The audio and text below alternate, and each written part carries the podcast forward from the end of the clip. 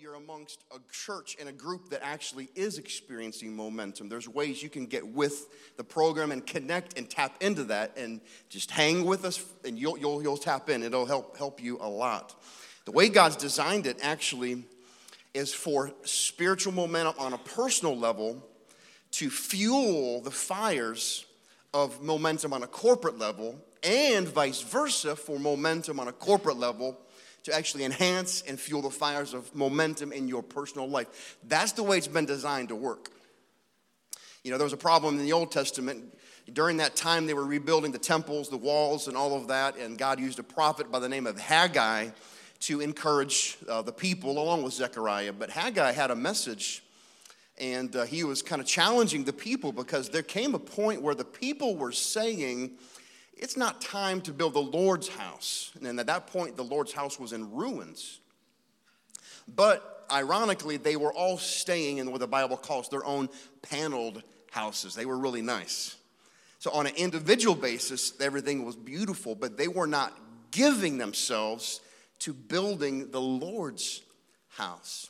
So, sometimes people do not experience momentum on a personal level because they are not fully engaging in what God is doing on a corporate level. I promise you, if you make God's house a priority, God will make you a priority and make sure you are blessed in every dimension of your life. They work together.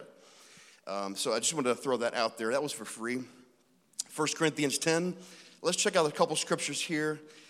And I'm hoping I can get to a few of these points here this morning and kind of plant these things. I think the last time I was here, we spoke on um, warfare culture. The time before that, I kind of spoke on family culture, if I remember correctly. And I was kind of planting some seeds that were already resident here, but kind of adding to things. And I could tell you, just standing up here today, I mean, those seeds have grown, and many other people have been planting seeds locally and from without. And uh, there's been a development that's, very, very encouraging. I love what I see and hear uh, in your midst here. 1 Corinthians chapter 10 Moreover, brethren, I do not want you to be unaware that all our fathers were under the cloud, all passed through the sea, all were baptized into Moses in the cloud and in the sea. Very interesting there. I'm going to come back to that in a second. All ate the same spiritual food and all drank the same spiritual drink. For they drank of that spiritual rock that followed them, and that rock was Christ.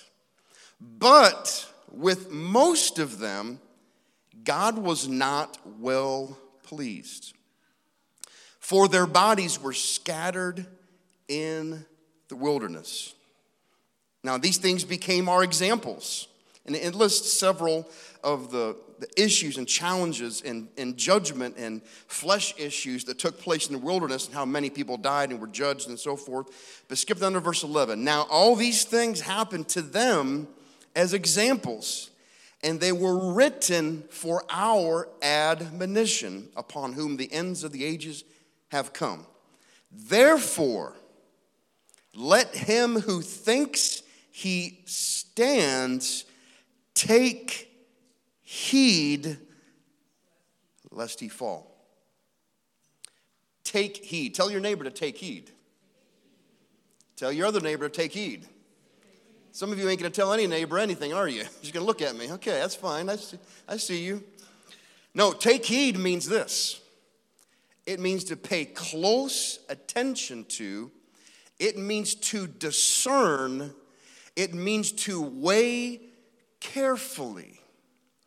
There are things that need to be discerned in a place like this, in a momentum like this, in a church like this, in your personal life. There's things you have to be very discerning of because if not, just like 1 Peter 5 talks about, it says, Be sober and be vigilant because your adversary, the devil, he walks about like a roaring lion, seeking whom he may devour. Those the enemy devours are often those who are not sober and who are not watching and praying. See, there, there, there's, there's things the enemy wants to do.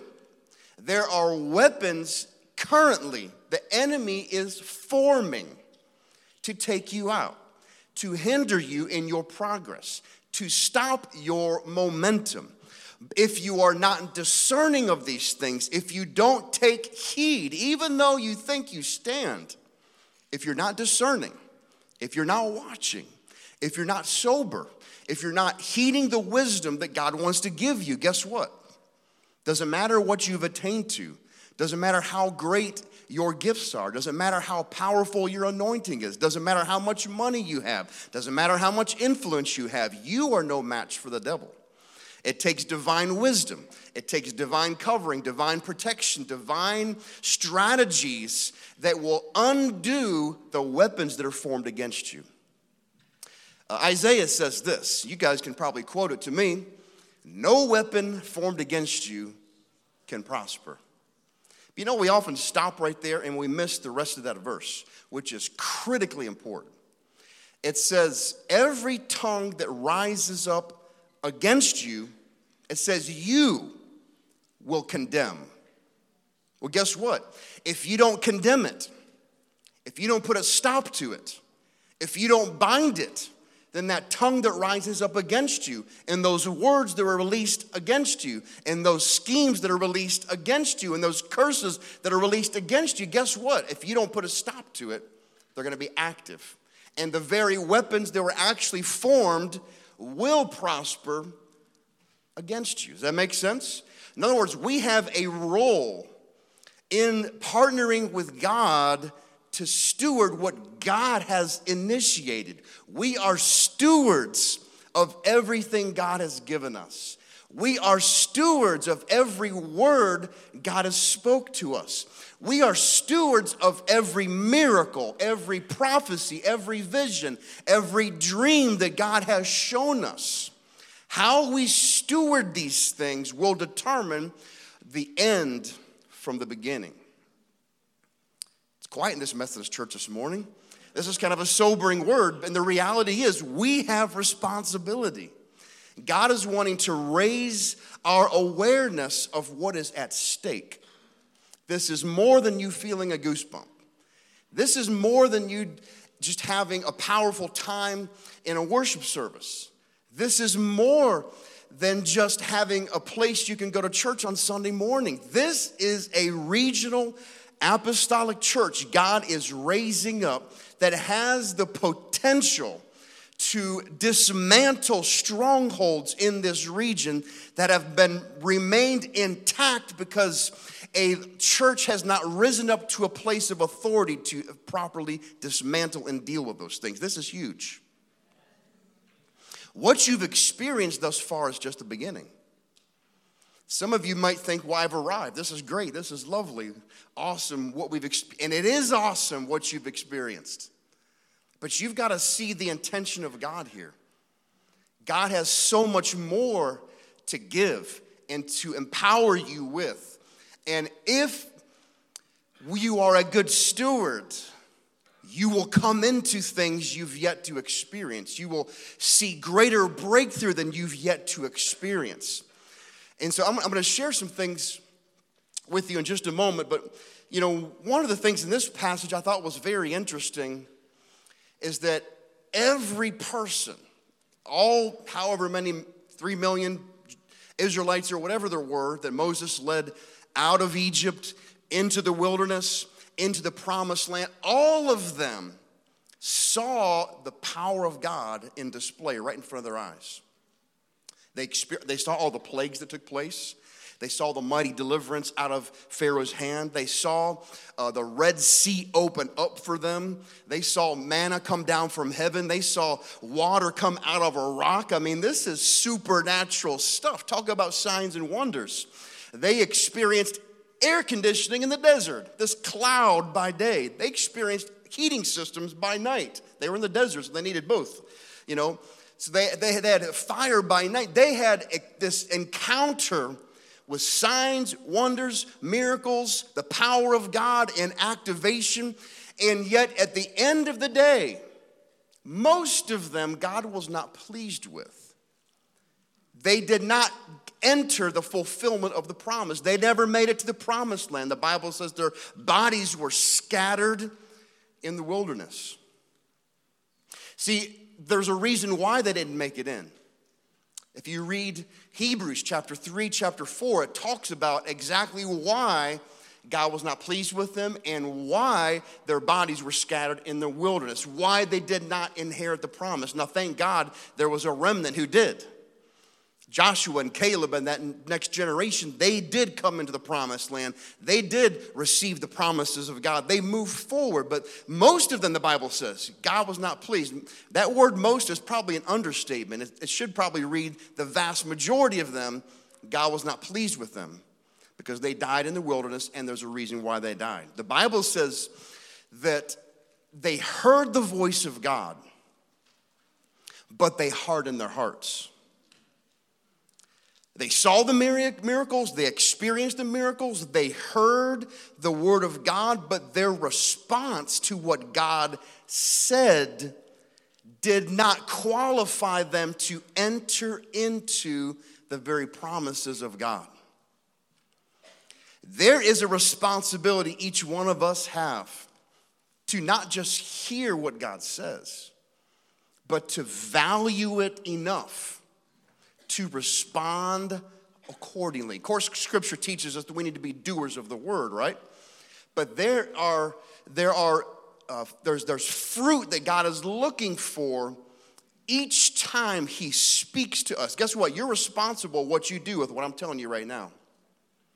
If all you do is check off a box, I attended church this morning, nod, gave, gave the preacher a couple Baptist nods, go home and do nothing with what you just heard? Do you realize what you've said to the Lord? That what He says is not all that important to you. On Sunday morning, we got churches all across the nation, all across the world in different time zones who are doing what we're doing right now, who listen to a sermon and hear. And honestly, because I've traveled all over the world, all over the states, I've seen it. I've been in church all my life, I've seen it. We have been conditioned culturally to have great church services at best for, for most and to hear the word of god and to listen to sermons and and and, and we, we go to conferences and we read books and we you know where we, we've been conditioned to value the experience rather than the response and our responsibility to steward what we just heard and what we've just received and what we've just experienced. Thanks for that one amen back there. Appreciate that. Amen. It is so critically important that in this season, you value every word that God speaks to you. You value every divine encounter you have. I've preached a message before called Miracles of Momentum because miracles are not intended to be free health care, although that's a blessing. Miracles are not intended to entertain us. And I see miracles all the time. I mean, a couple weeks ago in Mexico, we had um, those that had COVID symptoms line up. Everybody got healed immediately, all kinds of other things. I see it all the time, but God intends for miracles to produce momentum in us in so many different ways. But it's the same thing with every vision God gives you, every dream God gives you, every prophetic word you receive. See, we are stewards of everything that we receive. The question is, how are we stewarding things? How are we stewarding? Let him who thinks he stand take heed lest he fall. I want to turn to one more passage here in Hebrews. Lord, help me here. Um, Hebrews chapter number one. It's tight, but it's right. Tell your neighbor it's tight, but it's right. Some of you guys ain't gonna talk to your neighbor. I learned it the last time. No, it is, it is, it is good. You know, sometimes the word comes to, to encourage us. You know, sometimes it does come to challenge us. Sometimes it comes to comfort us. Sometimes it comes to kick us in the pants, to get us moving, to exhort us to put some things into action. Um, but the weight of this word, it's, it's hitting me. And I'm not sure if you're feeling the weight of this thing, um, but we have a greater responsibility, I think, than maybe we're aware of because it's no longer just about us as individuals, it's about what God's trying to do in an entire region. Hebrews chapter 1, verse 13. To which of the angels has God ever said, Sit at my right hand until I make your enemies your footstool? Of course, to none of the angels did he ever say that. It's kind of a rhetorical question.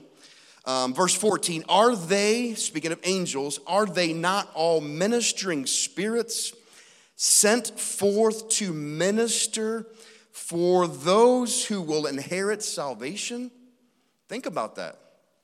There are angels that are assigned to minister for us. That's a little bit different than ministering to us. That, that can take place from time to time. Jesus had angels that ministered to him, and you know, when he was, when he was tempted in the desert and so forth. The vast majority of their role is to minister for us on our behalf, for those who will inherit salvation. Salvation is not just talking about a born again prayer where you accept Jesus in your heart. The Greek word is sozo, it, it includes a complete and total salvation, includes your deliverance, includes prosperity, includes everything that you need, but it goes beyond just you as an individual because salvation is intended to manifest in the earth and bring restoration to everything around you. There's a bigger picture here at stake. Think about what God said Sit here at my right hand. Oh, that's my left, sorry. Sit here at my right hand until I make your enemies your footstool. On an individual basis, poverty is an enemy. God wants you to put poverty under your feet. God wants you to put sickness under your feet. He wants you to put bondage uh, uh of, of the soul under your feet. But there's something bigger at stake here. When you begin to see the, the transition in the New Testament, you begin to see believers that connect to these apostolic uh, regional churches that begin to take uh, responsibility for the land underneath their feet, not just exercise their faith for them to be blessed as individuals. Remember what Joshua was told? Everywhere where the soles of your feet will tread upon, that I have given you. See, now, it, now we are in a position to take it personal that the devil is squatting in our territory. This is the, the holy attitude God is wanting you to take. How dare, just like David told Goliath, how dare you, uncircumcised Philistine, you know, you know, confront and, and, and oppress and, and attack the people of God. And so God is wanting us to rise up to realize this is more than just about us. Now, check this out. Therefore, chapter 2, now you understand that, you know, chapters and verses were added later. I mean, it's kind of funny, but historians tell us someone was riding horseback backwards. I think it was in England somewhere, if I remember the story right. And they were, and he, while he was doing that, he was, you know, putting some different chapters and verses, different places, and anywhere. I think he hit a bump when he put it right there because uh, the first chapter and second, they kind of go together here. Therefore, we must give the more earnest heed to the things we have heard. Giving heed, there's that word heed again. I know that might not be in your vocabulary, but Corinthians said to him who stands, who thinks he stands, take heed lest he fall. Proverbs says it this way Pride becomes before a fall. So humility is such a vital key. That'll be your number one out of 27 I'll give you here. Humility is such a vital key to sustaining momentum on a personal level and a collective level led by leadership to make sure that we continue not to take ownership of something or to take credit for something, but to always give God the glory and always be in a position to continue learning, continue developing, and allowing God to continue to move. But it says, take heed to the things we have heard. There's a connection here, though. I want you to get this.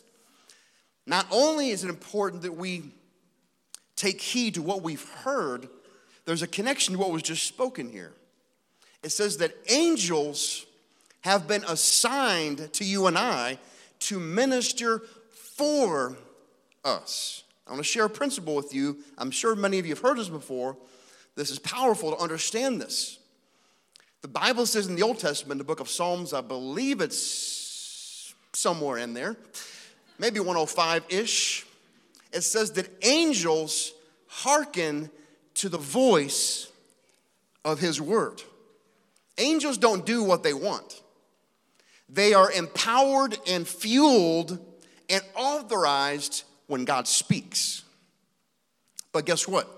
God has given us his word. God has authorized us to speak that word. Something happens in the realm of the Spirit when we hear the voice of God and then say what God has said. Because it now empowers angels to minister on our behalf, to minister for us. But we are not going to speak the word of God in full agreement and in authority if we take casually what we hear God say. Are you making the connection here? There are many things that we lack in terms of our spiritual inheritance. There are many enemies of the Lord that have yet to be put under our feet because of this lack of stewardship of what God has spoken. When God speaks, what, let me define this for you. Just break it down just for a second. We're going to bring it to a close just a few minutes here. When God speaks, what is that? The words that God speak convey to us his thoughts for us, conveys his heart, his emotions, conveys his desires, his will. The words reveal the very soul of God for you and I. When you and I do not respect what God says, we're actually disrespecting who He is. Think about that. Hebrews, you can read this in your own time, chapter 12, I believe verse 25. Okay, I'm just going to read it real quick here. I turn right to it. So there you go. It says, See that you do not refuse him who speaks. It's not just a poor stewardship of a sermon, it's not just a poor uh, stewardship of maybe a book we've read or a Bible study that you've had that's, that has ramifications. It's actually saying, God, I got this. The verse says, the verse says, see that you do not refuse him who speaks. For if they did not escape who refused him who spoke on earth, much more shall we not escape if we refuse him who speaks from heaven. Escape, it speaks of consequences. There are consequences for not stewarding well what God has said and what he has done. The consequences are that angels are not released to the full potential they've been given to minister on our behalf, and therefore there are elements of salvation on a personal level that go unrealized because we have not properly aligned ourselves to speak the word of God. What does that mean? We hear the word, we believe the word, we receive the word. And there's power that shifts when we begin to speak it. We begin to pray the word, we begin to prophesy the word, we begin to teach and preach the word, we praise and worship the word.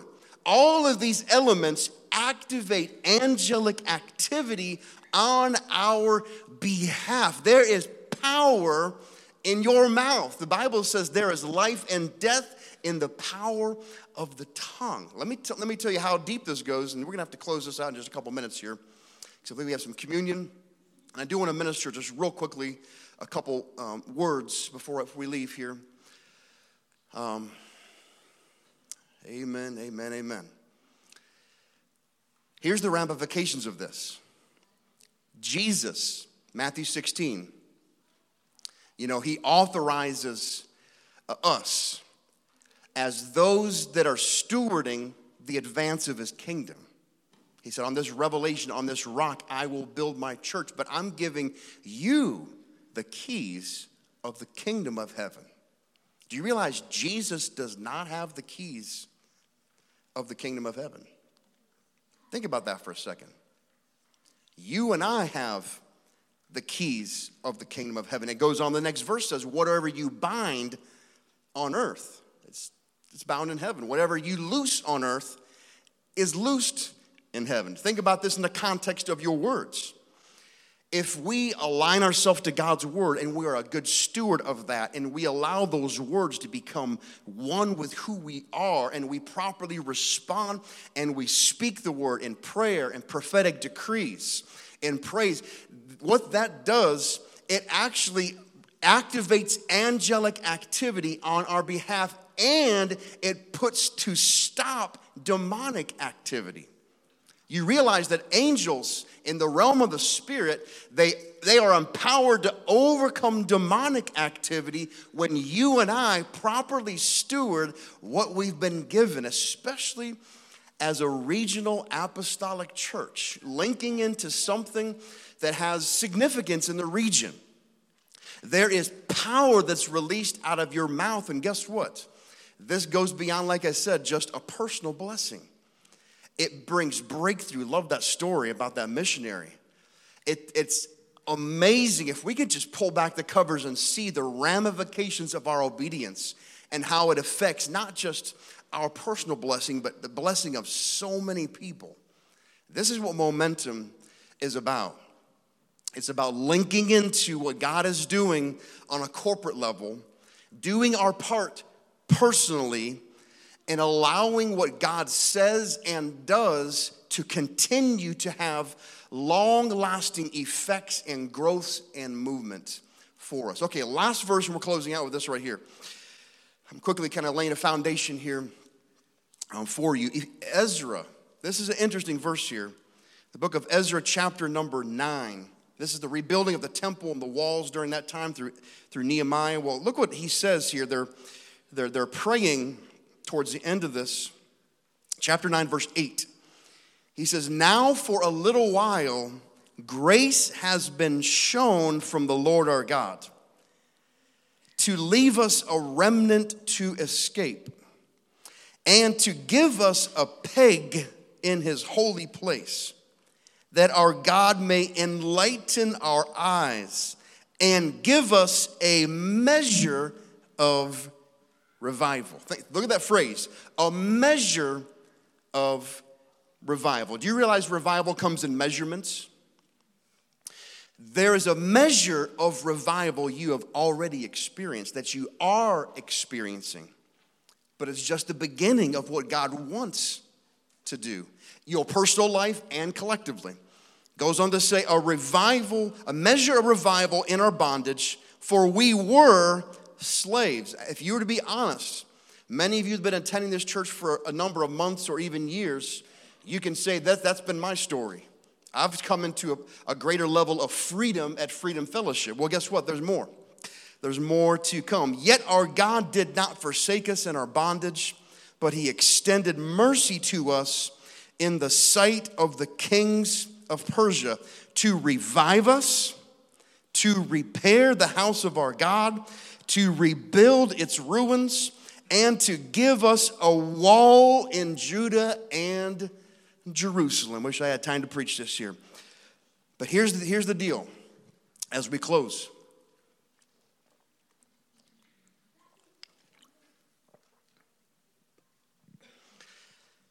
God is impressing on me to share with you, to encourage you, and to kind of push you a little bit into understanding the responsibility that you actually have by being a part of this church. You're gonna have a difficult time living a casual Christian lifestyle in this particular church, where there is a, demand placed upon you um, to rise up to the occasion. you are a part of a special company. You really are. Consider a privilege and an honor. Um, but I believe God is wanting to encourage us to embrace the process of stewardship of stewarding things well. Luke 16 talks about, you know, if we steward things well, guess what? More will be given to us. But if we don't steward well, even that which we have will be taken away. I can tell you stories from my own life and from different churches and ministries. This principle is true. Momentum works both ways. one of the key things I'm sharing this morning, I've got about 25 more to share with you, is this principle of stewarding what you've heard by way of the Word of God and stewarding what you have received and experienced by way of the moving of the Spirit. Both of them require a process to be a good steward of to make sure they weren't just a good uh, experience in the moment, but they actually produce the ongoing fruit they were intended to.